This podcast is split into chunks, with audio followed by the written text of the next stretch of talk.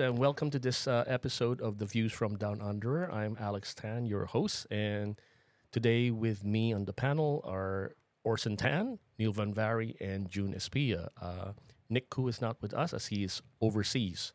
Uh, today, we're going to talk about the Taiwan elections that was just held last week. And as everyone knows, uh, the Democratic Progressive Party managed to hold on to the presidency. And this is actually a first uh, three term DPP uh, presidency, and it has never been like that in Taiwan. It's always like two term, and then you have a shift in uh, parties that hold on to the presidency. But this time around, it's the three consecutive term of the Democratic Progressive Party. Uh, William Lai won the presidency with a vote of nearly f- nearly forty percent, um, and the second uh, the second uh, was about thirty percent, which is the KMT candidate, and the uh, the Taiwan People's uh, Party candidate, and about twenty some odd percent for the presidency. Uh, the results also showed that the legislature was split up this time, and no political party gained over 50% of the 113 seats. It ended up almost, uh, K, uh, actually, the KMT won 52 seats, the DPP won 51. Um, the third party, the Taiwan People's Party, TPP, won eight seats, and there's two partisan independents that won uh, two seats. So this is the first time as well in Taiwan wherein no political party in the legislature uh, captured half of the seats.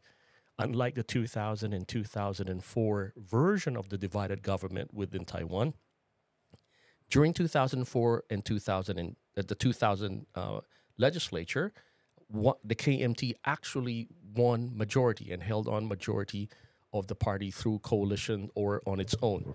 This time around, it didn't happen this way.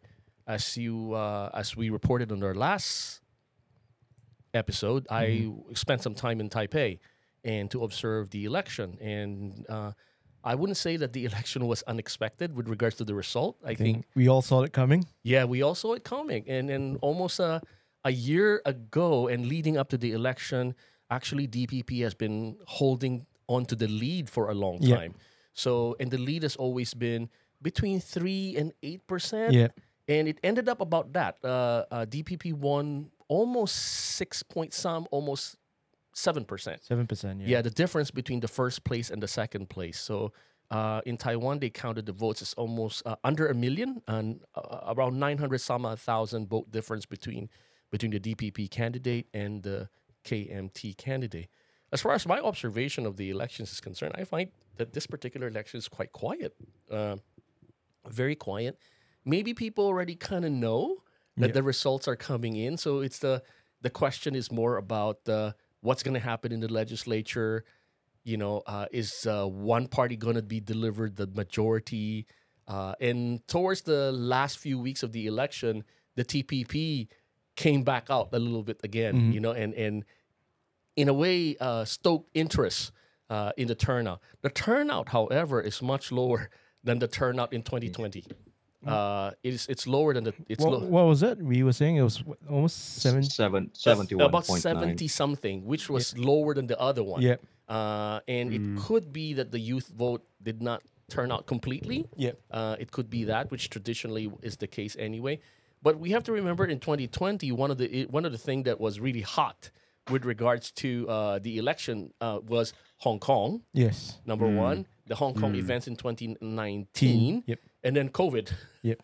right? Yeah. And, then, and then COVID. So these two things uh, were uh, prop up interest with regards to the election uh, as well, and in fact resulted into a DPP uh, landslide. Yeah. Uh, they they lost they lost a little bit of their majority in the legislature, but still managed to win the election, uh, despite the fact that earlier indicators were that they might lose, but somehow the Hong Kong event and the COVID events actually aided them.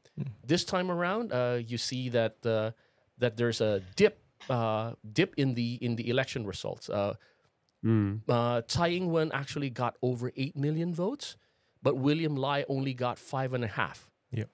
It Mm. only got five and a half, and then, but in but also, KMT's 2020 vote for the presidency is also slightly more Yep. than the current Mm. KMT vote as well, uh, by a million or so, right? So, so there is likelihood that um, you know there's still no no studies uh, that have been done or confirmation, but certainly the third party candidate, uh, co- uh, uh, TPP candidate Ko Wen-je, was able to grab votes from both Mhm. from both Mm. political parties. Uh, so that's the interesting part. Now, the question then for me in my mind is so what's next? right? I mean, uh, what's next when when when now you have a w- w- you have a divided government and the party that won the presidency actually does not have full control or any control of the legislature. So in a way, the the president's legislative agenda would be compromised Mhm. uh, and would be compromised. And now the interesting thing of all this is that the TPP, the third party, despite only winning eight votes and winning none of the ten seats that they put up candidates for, is the kingmaker. Mm. uh, the Wilson Peters of Taiwan.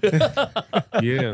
Or the Winston flag Pete- of Taiwan. Yeah, the Winston Peters of the, so so I, I you know I, I just like to bring just throw it out there for us to kind of you know looking at from the outside right looking at so what what how do you envision you know how this goes forward for Taiwan and um, my view my initial hunch is that because the TPP is now playing the kingmaker role and when they were campaigning one of the campaign things that they were saying is beyond blue and green beyond blue and green Mm. Mhm. so in a way and, and then they attract they they attract this these votes voters that are in a way protest voters right they are so tired sick and tired of the traditional blue, and, and green, green, yep.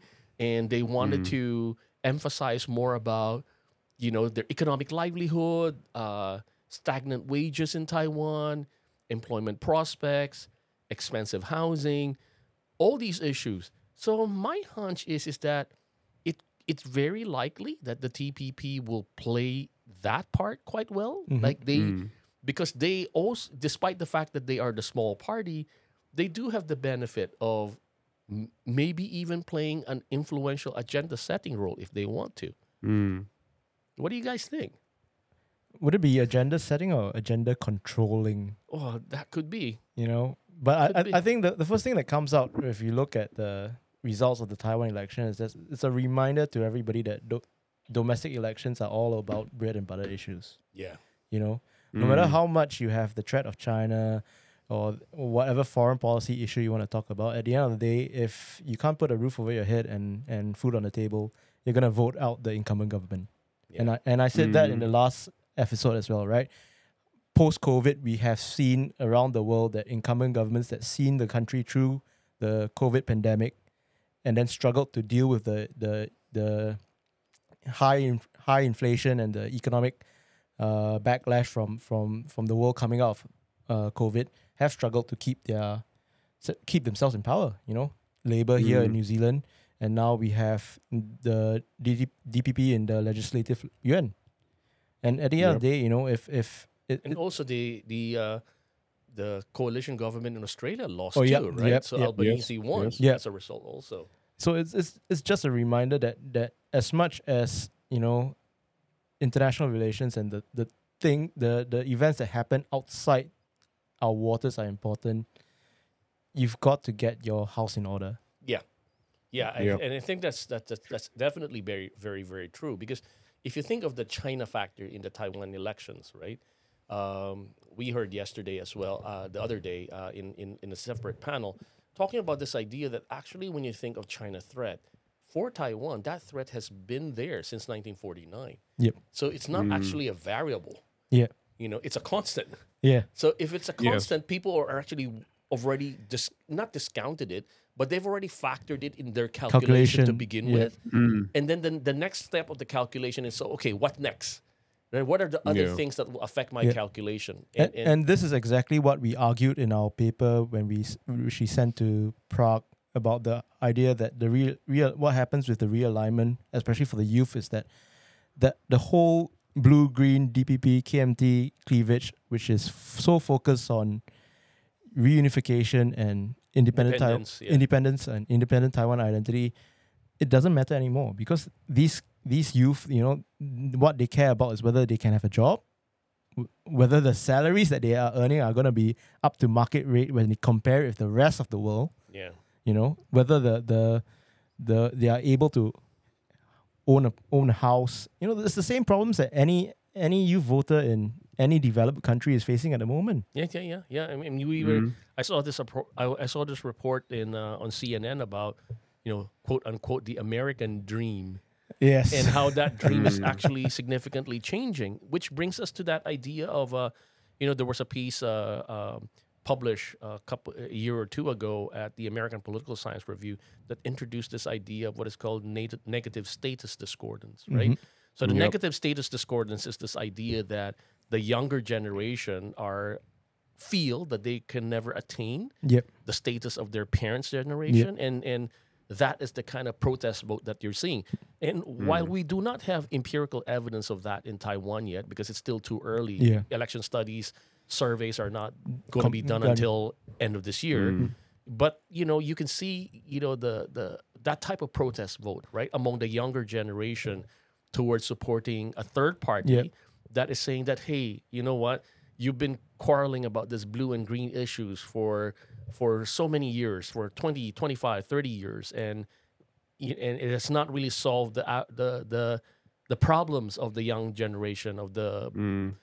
You know people starting out their career for example and I, I think the most telling sign of that is actually the polling data when the news came out that Ko was considering an alliance with the KMT and putting together a, a ticket, a presidential ticket where either one of them was going to be president. I mean, obviously we knew that it Mm. fell out over the fact that they couldn't decide who wants to be top dog, right? yeah But the the the polls immediately after those news came out, you could see a, a, a decline in TPP votes yes and that shows you that you know they they are only these people these key people were leaning towards the TPP only because it was an alternative to what they had already. that's right that's Yeah. right that's right so neil uh, uh Yeah.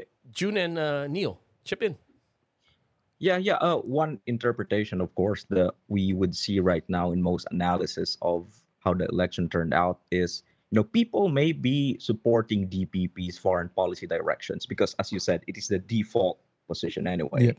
Not much that you can do about the China issue, but they're not necessarily supporting them in terms of the domestic policies. And they've had Mhm. what eight years of the P- Mm. DPP, and Mhm. now you have problems of inflation, wages, uh, and, and and so on. But that said, uh, it'll be interesting in the next few weeks what the negotiations between the executive, uh, between DPP and whatever is the outcome of the negotiations the legislator is going to look like. Yep. Because uh, my argument here is we cannot, in fact, it, it- because Taiwan is not a normal country, then you cannot totally separate the bread and butter issues from the, the from Mm. the domestic issues. And the way I see it is, you know, you you have a pie, and that pie has to be chopped up between things like elderly care, energy, benefits, and Mm. healthcare. yeah. And then there's a big chunk that you've always paid for, which is defense. yeah Yeah. Right? Mm. yeah So if the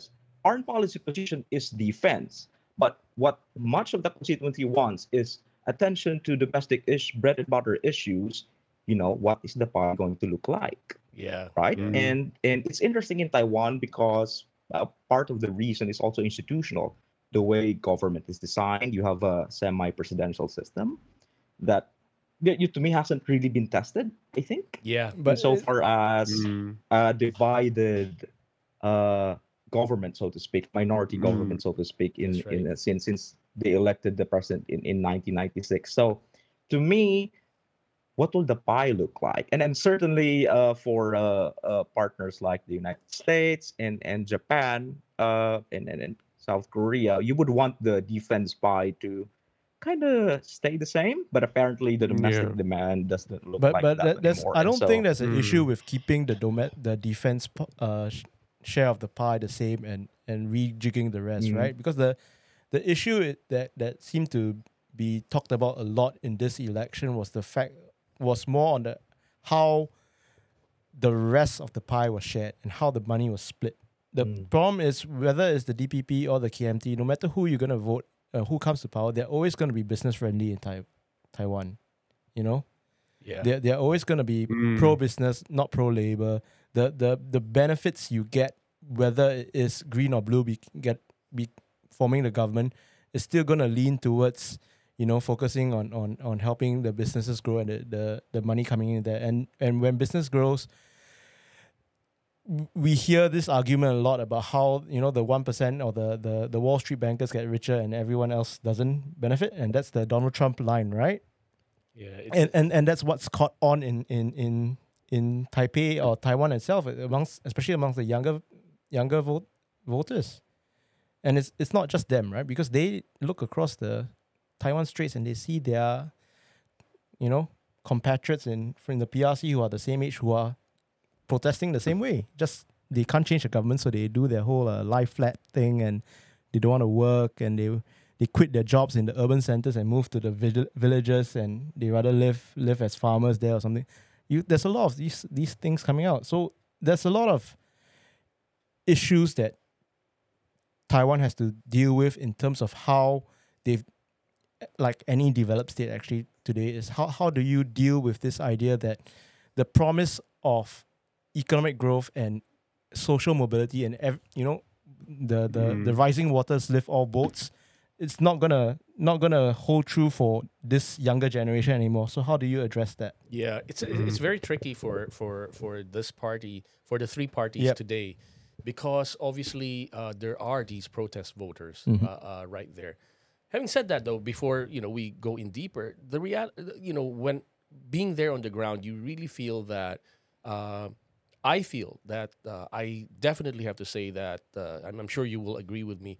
I definitely congratulate Taiwan's democracy for such a peaceful, peaceful election. They really showed the way on how elections are to be done, uh, how it has to be conducted. putting some countries to shame Yeah, yeah. In a way, in a way, Yeah. I mean, you mean it, it's it's both it's both the restraint and the consent of Yeah. the winners and the losers, right? I mean, Mm. very early on, uh, uh, when the trends are pretty much showing that that that gap is never gonna close, the KMT candidate uh, uh, Hou Yu-ih actually called.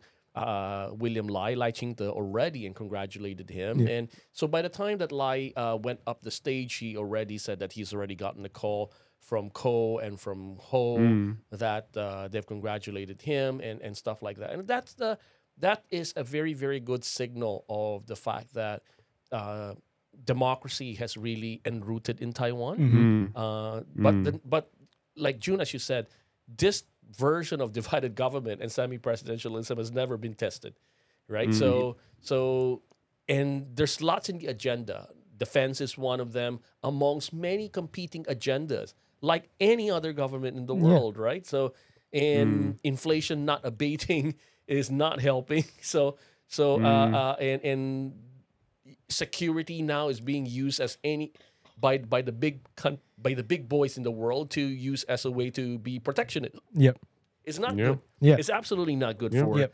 for for Yep. for a trading state like Taiwan. So multiple challenges. Uh, and uh, Neil, what do you how do you see it? Oh well, uh, certainly on the point of democracy, I think it's certainly for the last two years we've heard and seen democratic recession and democratic backsliding constantly in different parts of the world. Before Taiwan's election, the other election in Asia was Bangladesh. Yep. And that turned out completely differently to the way that the Taiwanese election turned out. So, you know, we, we certainly have to congratulate Taiwan for the transparency and the accountability and the fairness with which the election was conducted. In terms of domestic politics, I think it was very interesting for the implications that that, that it might have for the party system going forward. You know, in a way, there's certainly a little more fragmentation currently, given that there is a new political party on the block with seats in the in the legislature. The DPP almost uh, has had a weakened mandate in a way, given that it's lost seats in the legislature as well. Yeah. Uh, from from the DPP's perspective, I agree. I think they are in the position of being the kingmaker, which gives them a lot of potential. Yeah. And William Lai, the incoming president, is confronted by multiple veto players in a way. Not only Yeah. has he lost the legislature, but no other party controls the legislature. Yeah. and that by and of itself introduces another veto player right there. And we know that the more veto players you get, the more there is going to be status quo. Yeah. So how do you address those multiple problems going forward? With Yeah. the TPP, it's interesting. I think from my perspective, they've garnered the support of young people, um, and they've catered to that vote. But you know, you as a third party, it's good to remember that the law of coalition politics dictates that if you go into coalition, the minor party quite often suffers in subsequent election. So I'm quite interested to see if the TPP is able to institutionalize that support, is able to institutionalize itself as a political party, and what that means for the TPP. For the KMT, the third straight loss of the presidency in a Yeah. way. And going back to that point of cleavages, you know, if if that cleavage of unification versus close it uh, or versus independence is is in a way becoming a reality in terms of realignment then where's where you know think of Lipset and Rokkan in my mind where's the next cleavage on which you base yourself as a political party? Yeah. you know and what does this mean for the KMT and the process of perhaps deinstitutionalization or even or even institutionalization for the KMT going forward? That's interesting. And then how does this of course result in how the, the, the this evolution of the party system going forward relates with the, the electoral system of MMM is the mixed member majoritarian able to consolidate it back to a two party system Mhm. that's also Yeah. something interesting to see Yeah. but of course, you know, in terms of the multiple challenges that we were talking about, the William and the DPP are in a predicament where even though the DPP does not openly is not openly amenable to the 1992 consensus, what are you going to do about the economy? yeah. You know, economic reliance on China is very much evident and persistent. You can't run away from it. you can't run away from the reality. Yep. So, but so how do you how do you solve those economic issues while at the same time trying to reduce your economic reliance on China, while at the same time trying to address security concerns? I think it's uh, I, I I think it'll be certainly intriguing to see how all of that plays out. I- Yeah, I, it's- I think in a way it's almost that like we may be in for four years where of you know Taiwan actually not being able to do anything like moving. I, the, I think it's status quo. yeah, like moving the needle wise, it's it's it in terms of whether it's the the KMT or the the DPP or even the TPP as a agenda setter or agenda controller. Mm. You know, n- nobody's gonna be able to mm, move the needle. Nobody's gonna No. make make enough waves to to to to rock the boat. Which Yeah. But, but having said Yeah. that, though, I think there's some interesting there's some interesting opportunities that can open up, right? Yeah. Depending on because as you say, uh, if you if you are the two large parties, theoretically, if you look at this, Mm. you have KMT and DPP as the large parties. Uh, they have a they have a situation wherein if they make whatever proposal, Yep. right, then they have to appeal to the KMT and the TPP to come along, Mm-hmm. right? Now, Mm. But how do you let them come along when they they also have this idea that we want to check on executive power, we want to check on your, Mm. Yep. we want to be an effective check on your government, correct? Mm. So I view it as an opportunity in a way. Okay, just think of it. Follow this theoretical exercise would be all right? So if you're TPP and you know that you actually have the eight votes that are critical for any party, right? So so just remember, you need 57 vote to pass anything. Yeah. Okay. Mm. So KMT has 52 plus two friendlies, so that's 54. Yeah. All right. And then uh, DPP has 51. So either or, they definitely need the TPP to carry them over. Mm. Correct. So if I were the TPP, if I were the TPP, and I'm and I'm and I, have been talking about political reforms, complaining about this and that, Yeah. right? So, in fact, it might be in their to their advantage, right? That they actually set the agenda. You, you know, we're not Yeah. talking about. So you, you have two types of players, right? Yep, yep. One player is wherein mm. the, the the plurality party, the largest party in the in the legislature, puts up puts up a proposal, right? Yeah. And then bring the TPP along.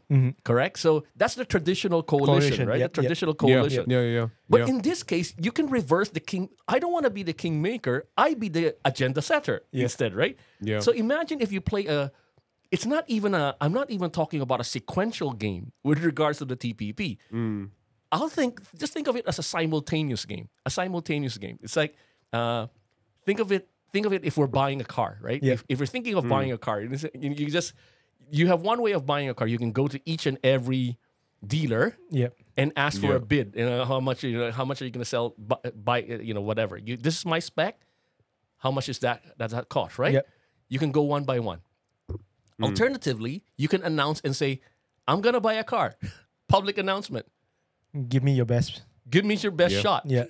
Correct? So if they do that as a small party, they don't get dragged along by the two larger parties' Yeah. agenda.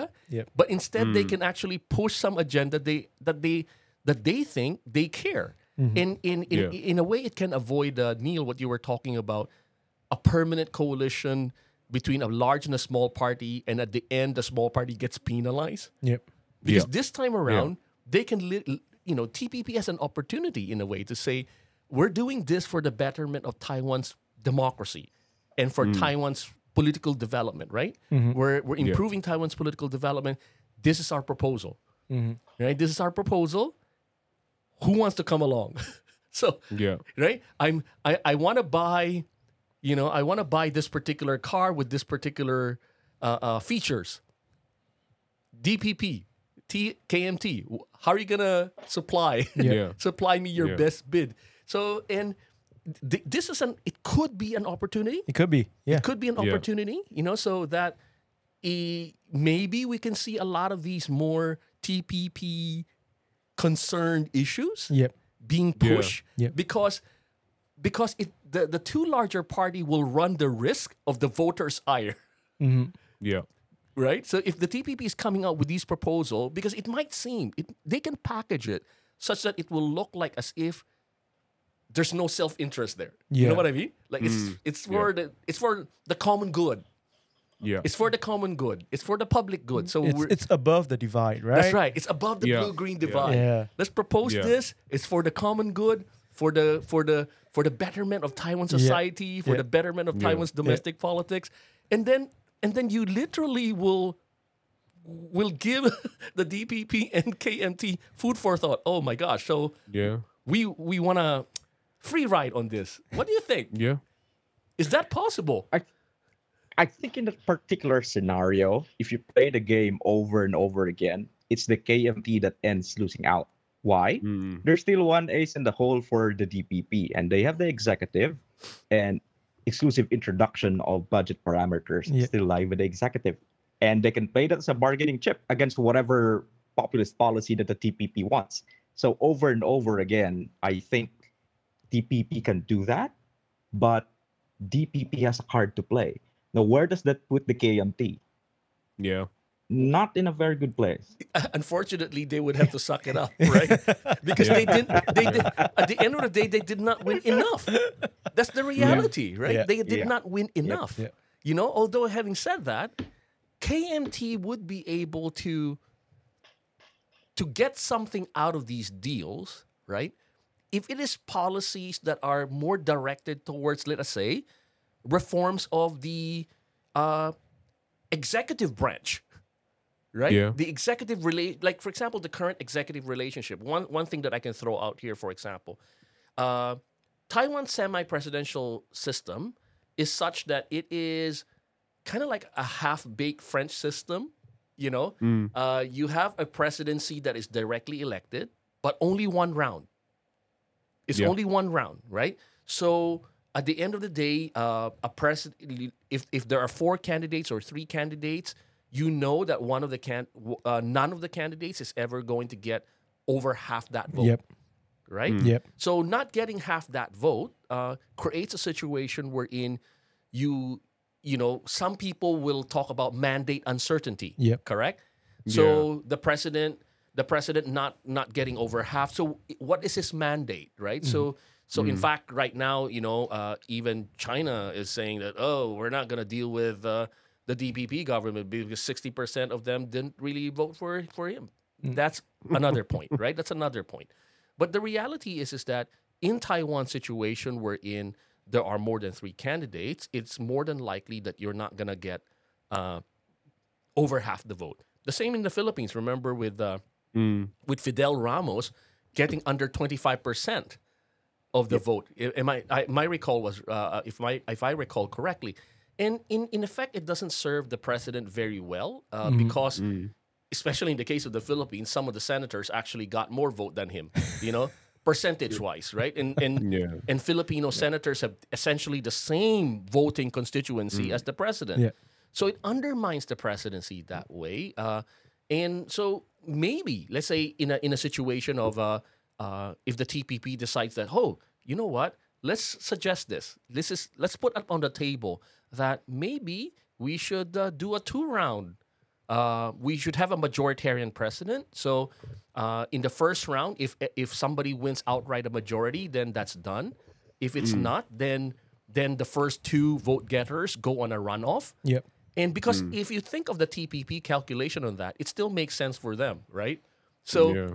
because all they need to do is make sure that they're number two, Yeah. right? In in, in any round that if they're number two, and then they will have a good shot at being number Yeah. one Yeah. in a runoff, Yeah. correct? So Yeah. so I, I so in a political reform situation, Mm.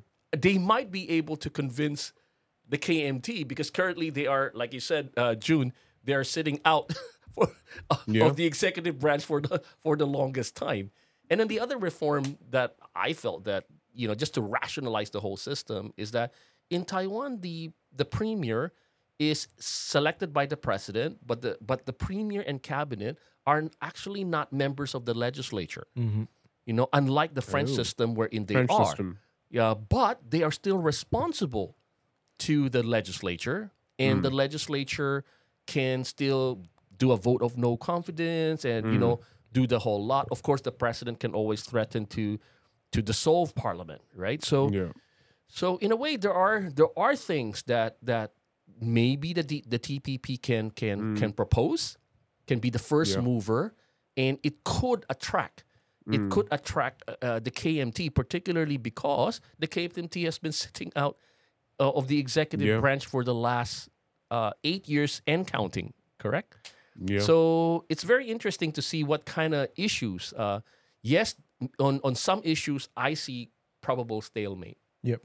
Mm. Uh, I, I I think on some issues it could be stalemate. So so what the the next president should be doing, what President Lai, the the um, President elect Lai should be doing going forward, is maybe plot out what are the so called low hanging fruits to pick. Mm. Yep. The things that would have very easy uh, agreement, just do it now. Yeah. You yeah. know, just do it now. And I, I think that would be that and, would be and it's and it's a good opportunity, right? Because you know that if you are DPP and William Lai, you're being hamstrung by the fact that you don't don't control the legislature. The KMT, you're hamstrung by the fact that you've lost out the presidency and your your majority in the legislature is dependent on on, on a third party. That the the Mm. incentive for you to cooperate on these low hanging fruits are there, you know, and and it's you, we must remind everybody again that you know when we talk about Taiwan as a democracy,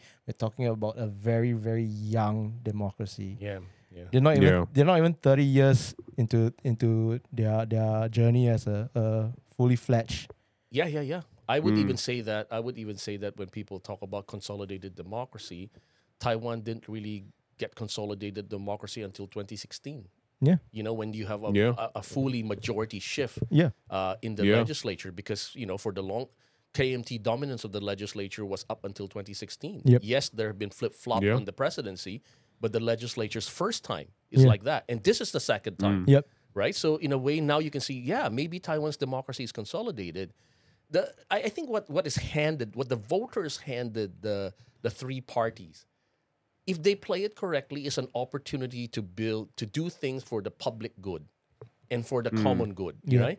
So it is dep- It really depends on whether now you have visionary leaders who can Yeah. who understand how to play the game and make sure that they're building for Taiwan's democracy, consolidating Taiwan's democracy. There's no turning back. You know, mm-hmm. Taiwan's democracy is already consolidated in my view. And and but there are real issues that can not that Taiwan's democracy is poor. No. Not like that, not Taiwan's democracy is weak. No. But now it's to make sure that it gets fine better. tuning. To fine tune it Yeah. Yep. to fine Yeah. tune it. And the opportunity is there, absolutely there. You know, so low hanging fruits uh, can be done. You know, public good, common good uh, uh, bills and legislation could be attractive because then you can you can bring in all these major parties, uh, and it's an opportunity that actually was given to the political parties to show that they're not only self-interested actors, that they can actually Yeah. act for the common good. So, so this, this is a, a very interesting, uh, guys. This is more like a very interesting stag hunt, stag hunt game, Yeah. right? So everybody has to everybody has to wait and hag uh, and and hunt for the stag Yeah. rather than hunt for the rabbit, right? Yeah. So there's a better equilibrium for everyone. And how do you get to that Pareto Pareto optimal uh, equilibrium uh, for them? So geopolitically, though, uh, uh, June, how do you see it from uh, sitting in the Philippines? Uh, when Marcos said, uh, "Congratulations," and we're gonna work closely.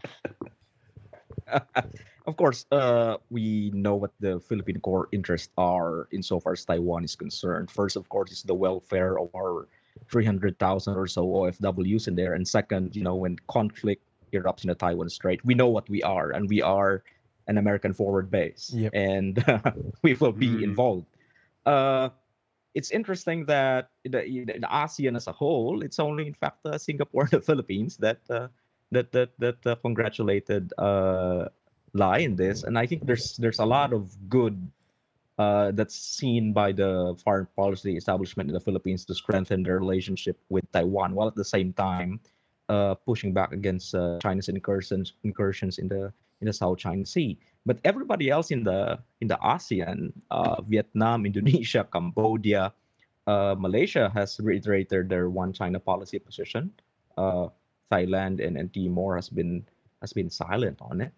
Um, it also shows you uh, kind of how outsized uh, I think the ramifications of Taiwan's elections to everybody else. Uh, there's going to be a lot of elections this year, and I think size-wise, you know, Taiwan is a small country, but it's there's also this election are seen outside as having more ramifications than than the other elections that's uh, going to happen, and and obviously because that's uh, this because of Taiwan's place in the scheme of great power competition and its place in in geopolitical conflict. Mm. Um, it's interesting as well that um, there's there's a view, there's a question of uh, uh, would would Lai be more uh, interested, perhaps, to turn the other the question the other way around? Will Lai be more interested in engaging with the PRC uh, diplomatically than than Tsai ever was?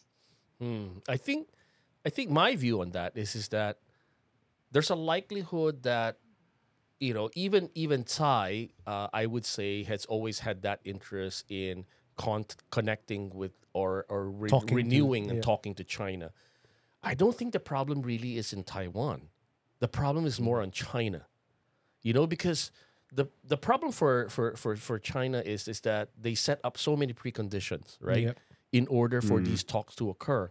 But in in a way, China misreads Taiwan uh, and don't understand that it is difficult for leaders that have been elected under certain platform to do certain things that will ensure that they will not be there. You know, so hmm. you know, Democratic leaders want to make sure that they win the next election. Democratic leaders are accountable to the voters that voted them there. So it is hmm. impossible to tell, you know, Tsai Ing-wen to do certain things when the voters will not agree to that. Public opinion is particularly hmm. important, and and China misreads Taiwan this way uh, with regards to the idea of Taiwan is either a status quo to independence. It's not a unification. No voters are going to go that route, right? And the consolidation of Taiwanese identity, national identity, is real. And when Orson, you you you've been studying on on you know using your Q methodology to study the youth voters and how that has actually shifted, right? Yep. And and in a way, uh, it also confirmed uh, um, Cal Clark and my study and Karl Ho's study about the realignment that Yeah. has occurred in 2016. It's not it's not a mirage. It's actually real, and this election actually showed it. So I would I would say that you know it is it probably is to it's more more likely to the advantage of Lai to be able to to uh, open up that channel. Mhm. But I still see that the chat that the problem is not in Taiwan. I'm sure Mm. I'm sure the administrations, whatever administration, whatever stripe, will be open to talk to China. The problem is whether China gives so many preconditions that makes it so difficult for any Taiwanese administration to accept the preconditions, even just to talk. Right? So they have to they have to understand. They China has to understand. They have to give something also. You know, if they're so intransigent, then you know, I mean, it's hard for the Taiwanese any Taiwanese administration. But that's not how China sees itself in the world, right? That's the problem, right? So, so to blame Taiwan on all this, that Taiwan is the troublemaker, you know, it's you know, it's the what do we say? You know, calling the kettle black. Yeah. You Pot know? calling the kettle black. Yeah, Yeah. the pot calling the kettle black kind of kind of idea. So, so that's that's where it is. So, but yeah, I I I'm really uh quite interested with the response that Marcos gave, and then all of that thing that happened. But maybe you know, I mean, the next move from the Philippine side is also the move about how they address their own one China policy uh, in order to to uh, uh, manage relations with China and Taiwan. And you know, Taiwan has always been a very important part for Philippine labor uh, destination. And but more than that, uh, there's a lot of Taiwanese investments in the Philippines. Mhm. There's a lot of Taiwanese investments in the Philippines. Relations have always been relatively cordial. You know, it's always been between the Philippines and, and, and, and Taiwan. But the next step, right? So it it's it opens up these possibility uh, of next steps because we because as far as Southeast Asia con- is concerned uh, and ASEAN concerned, Taiwan is uh, Philippines is Taiwan's closest Southeast Asian neighbor. Yep. Mm. You know, uh, even in a good day in southern Taiwan, uh, you can see northern Philippines. So on a on a very very good day, so there is this incentive to actually work for neighborliness because there are also issues that are unique to Taiwan and the Philippines, right? You know, the overlapping EEZ, the fishing areas in the north, Mm. you know, all of that. This is these are real. So Yep. there are works that, that that can be done. So let's see how how Lai, you know, continues on Tsai's policy uh, of uh, the new southbound policy. I was going to talk about that because I think what ASEAN is actually going to look at is what happens to the new southbound policy. Mm. Because the new southbound policy was announced in what 2018, and what we saw from Around Taiwan, 2016, 2016, 2017. Yeah. yeah, what we saw from from from coming out of Taipei was nothing much. Mm. Yeah. You know, they, Yeah. they announced it with all these big hoo ha, but you know the actual on the ground work and and things that are done to to link up with with their southern neighbors, nothing much. And we've said it many many times that this is an issue that Taiwan has when it when it looks Mm. to its closest neighbors. It doesn't want to to to take that step and and and and work with them as equals, and which Mm. goes a long way to explain why a lot of the ASEAN states We're quiet. were quiet about things because Yeah. you know it doesn't really move the needle. And I've said this and, before. and also i think the orson the peculiar problem of not even having an official embassy in one country i think that matters a lot what your kind of boots on the ground looks like because they can't engage with you openly uh, how do you kind of un- roll out a program as large as that in a sense because you can't even be there officially Yes, So that, it's a that- peculiar that- Taiwan that, problem. That may be true, but Taiwan has a lot of experience being involved in Southeast Asia. You know, as you know, James pointed out in his examiner's report on my thesis. You know, the the, the Taiwanese Office of Overseas Chinese Affairs have been uh, involved a lot in their own version of the United Front work in in in Southeast Asia for a very long time. In the early uh 70s and 80s you know they, they have the experience of of of being there and and shaking hands and making relationships but they just haven't done it well enough in southeast asia Mm. I think I think that's one thing that uh, for the Lai government to definitely pursue Yeah. because um, if they're going to conf- con- continue to diversify, mm-hmm. uh, ensure Mm. that ensure that it uh, protects its own economy and protect all the risks of of whatever happens in China, for example. You know, with China's economy slowing down, it, it's also still incumbent for Taiwan to develop uh, those relationships because. You know, like in New Zealand, we Mm. talked about the importance of ASEAN Yep. and the ASEAN market being a five, six hundred million people market, a growing middle class, Yep. and very young, right? Mm-hmm. So, from an economic perspective, for Taiwan, it also would benefit them.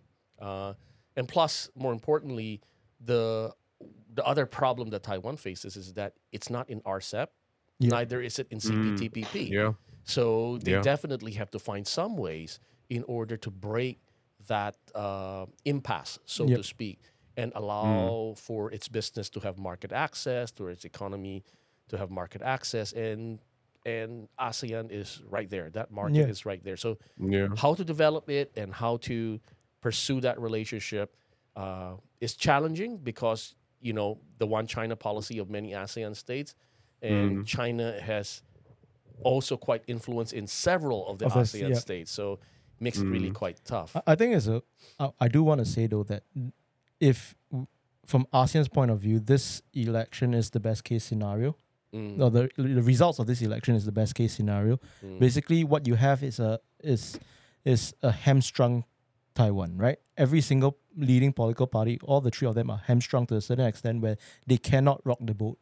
And if they cannot rock the boat, that means status quo is gonna more stability. gonna Yeah. be re- gonna Mm. re- remain the same, right? And that that that equates to stability, and that is exactly why Singapore made that statement. You know, there was a big hoo ha about China rebuking Singapore and all that, but Singapore made that statement just to remind both Taiwan, both sides. both sides that you know Mm. what we want is status quo, and and it was very telling because when when China said that you got to recognize your your uh, one China our one China principle, Singapore said you know we recognize the one China principle that we have set our one China policy and not your one China principle, yeah. and Mm. our one China policy is that status quo must remain until both sides make an agreement on on how to move forward. Yeah, yeah, yeah, yeah. You're Yeah. right. And China always pushes the idea it's a principle. Yeah, Everybody pushes the idea that it's a policy. policy. Yeah, Pol- You know, that's very, very different. Yeah. And, and Neil, how does Yeah. India see it? Well, um, I was looking at, I was looking at, I was reading about this, and unlike Philippines or Singapore, India hasn't issued a single statement, either congratulating Lai or even acknowledging the result of the election. it's not important enough for. And well, well, yeah, I mean, yes, I mean, it's, it's because there was there was quite a bit of brouhaha that oh, the world's largest democracies and congratulating Taiwan, even though Taiwan and India share common ground as far as China's concerned. Um, India's land border with China is certainly very much going through uh, the, still those cycles of an acrimonious skirmish which took place in 2020. We're still going through all of that. Yeah, tensions are still there. And yes, yes, and, and it's so India's relations with China itself aren't, aren't the greatest currently. And as far as I think, despite the similarities and despite those th- th- that common ground that um, India shares with, Chi- with with Taiwan, economically, if we look at the India-Taiwan relationship, yes, in recent years you've had some investment from Taiwan going into India. Yes, you've had some semiconductor manufacturing firms opening plants in India, but that still pales in comparison to the economic relations that India has with other East Asian states, Japan and South Korea. And uh, so economically, it certainly isn't. It, it isn't big enough. I think the two-way trade between India and Taiwan is less than five billion currently, and it has been for the Mm, better part of the mm, last mm, twenty odd years. mm. Um, even I think from India's perspective, even militarily, I'm not sure how much New Delhi can contribute. Should should uh, you know things take a turn for the worse as Mm. far as the Taiwan Strait is concerned? But but Yes, it has the ability. Sorry. but it's not always about the enemy of my enemy is my friend for India, right? No, Because No, in the, the, the case of, of Taiwan is very unique in the way that, you know, legally speaking, Taiwan has no international standing as a independent sovereign nation. So in any case, you know, you could argue that they are a separatist state, break trying to be a breakaway province, and India has a problem with that in India itself. Well, it does. It does. I think what what what New Delhi I think will find comforting in the William Lai victory is the fact that um, it is the, it is the DPP that is still in power. Yeah. Um, in 2016, the new southbound policy was in its current form was proposed by the DPP. Yep. And I think the onus from New Delhi's perspective is still on Taiwan to try and articulate it more, particularly in relation to India and South Asia. hmm Uh, and I think New Delhi's waiting a bit for that. But at the end of the day, I think New Delhi is very happy with the fact that if things can stay as stable as possible, they're fine with that. Yeah. It's yeah. uh, is, is uh, you know a lot of India's trade goes through the Taiwan Strait and the South Yeah. China Sea. Yeah, it it is the best case Um, scenario for the region. yeah, and I think I think I agree. yeah, I think it's quite telling also that immediately after the election, President Biden came out with a statement congratulating Taiwan on a very successful election, Yep. peaceful and fair election, and congratulated uh, uh, President Lai Ching-te for uh, President-elect uh, for winning the election, but immediately said that uh, uh, White House, United States, is not, you know, uh, uh, supportive of uh, Taiwan independence. You know, so Mm. that is also another statement and emphasizing that we need to be stable. Yep. Uh, that Yeah. status quo, that status quo should stay, and it's a very interesting way, right? I mean, Mhm. the, we can interpret it in many ways, right? Uh, the interesting thing all about this is that uh, the the three party split in the legislature, in in fact, you know, makes it the possibility of a much more less volatile, uh, uh, uh, more stable, more status quo emphasis, More to be- predictable. yeah, to be more Mm. likely. Yeah. Uh, at least from the Taiwan side, but Yeah. I but but hard to say when you when you when you're interpreting from the other side from from Yeah. Beijing. No, no one knows what Beijing's thinking. yeah, because uh, for now we know that they are very focused on their own domestic polit- uh, economic issues Yeah. that they have to deal with. They do have to deal with Mm. that. So uh, I know we're coming up to uh, uh, uh, 50 minutes of the show already, but uh, I just want to say that the at least this election shows that democratic elections can be run peacefully. It could be managed. Mm. Uh, uh, you know, debates can be acrimonious, but at the end of the day, you know, uh, winners' consents, losers' consents, and restraints all help, right? Yep. So, uh, a magnanimity in victory and graciousness in defeat uh, helps in legitimizing a partic- a- any government, Yep. any government. Mm. But all eyes are still at the most imp- uh, at the the very important election that is going to happen in the first Tuesday of November in Hof- the United Hopefully States. they learn something. Uh, yes, and maybe we should organize a uh, we should organize an election observation uh, uh, Oh, team yes. To visit the various cities in the United States. Oh Uh, yes. uh, and uh, and I would say that Taiwan would be a very good candidate to organize that, Yes. uh, since they have run it really well. yes, indeed. So so that'll be uh, interesting. So, but but yeah, I mean, then the question is, whatever happens in that election at the end of the year, and the ramification to every other situation that we're we've been analyzing, right? So, um, just a quick point uh, that I you know wanted to mention as well. One of the challenges that Taiwan will face going forward is how does the world keep how does it keep the world's attention on Taiwan? Mm. right now that there are lots of competing competing um, issues that that the world is also attending to right so the houthis the attacks on the red sea shipping hamas and Gaza. israel you know ukraine war is still not Ukraine. done Yeah. you know so it's still not done so all of these issues are taking attention away and if you will notice uh, you know really taiwan's attention you know we became attentive to what happened in taiwan you know mainly mainly because of one thing the supply chain that got really screwed up with covid Mhm. and all of a sudden taiwan's critical role in everybody's economy Mm. Yep. right? So because prior to that and after that, after COVID 2020, prior to that, the Chinese military has been s- encircling Taiwan with its planes. Mhm. After 2020, they were still doing the same thing. So that's a constant. But what changed? the, the idea the supply chain got really Semiconductors. yeah, yeah, the semiconductors, Yes. the supply chain, and everything. So Taiwan has been, you know, people's attention has been to the critical importance of Taiwan in global economic stability, Yep. let alone mm. regional political stability, right? So and security issues. So, so the question for Taiwan then next time, the the, the few, for this current government is how do you keep the world's attention to Taiwan's, you know, plight Yeah. in the world and how important it is to the world. So with all these challenges going forward, so you know, not to add more to the to the burden of the next president, uh, but the reality is that uh, not being a quote unquote normal state has its challenges. And yeah. but uh, having said that, though, um, the people have spoken in Taiwan again.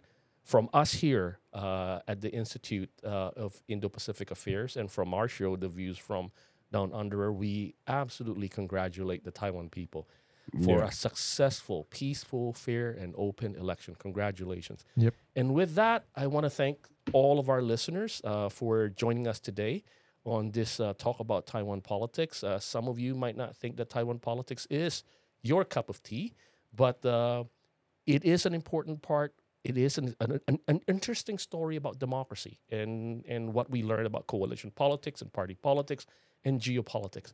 So, without further ado, thank you again. Uh, and uh, please uh, subscribe to our program, introduce us to your friends, and we hope you continue to listen to us. Thank you.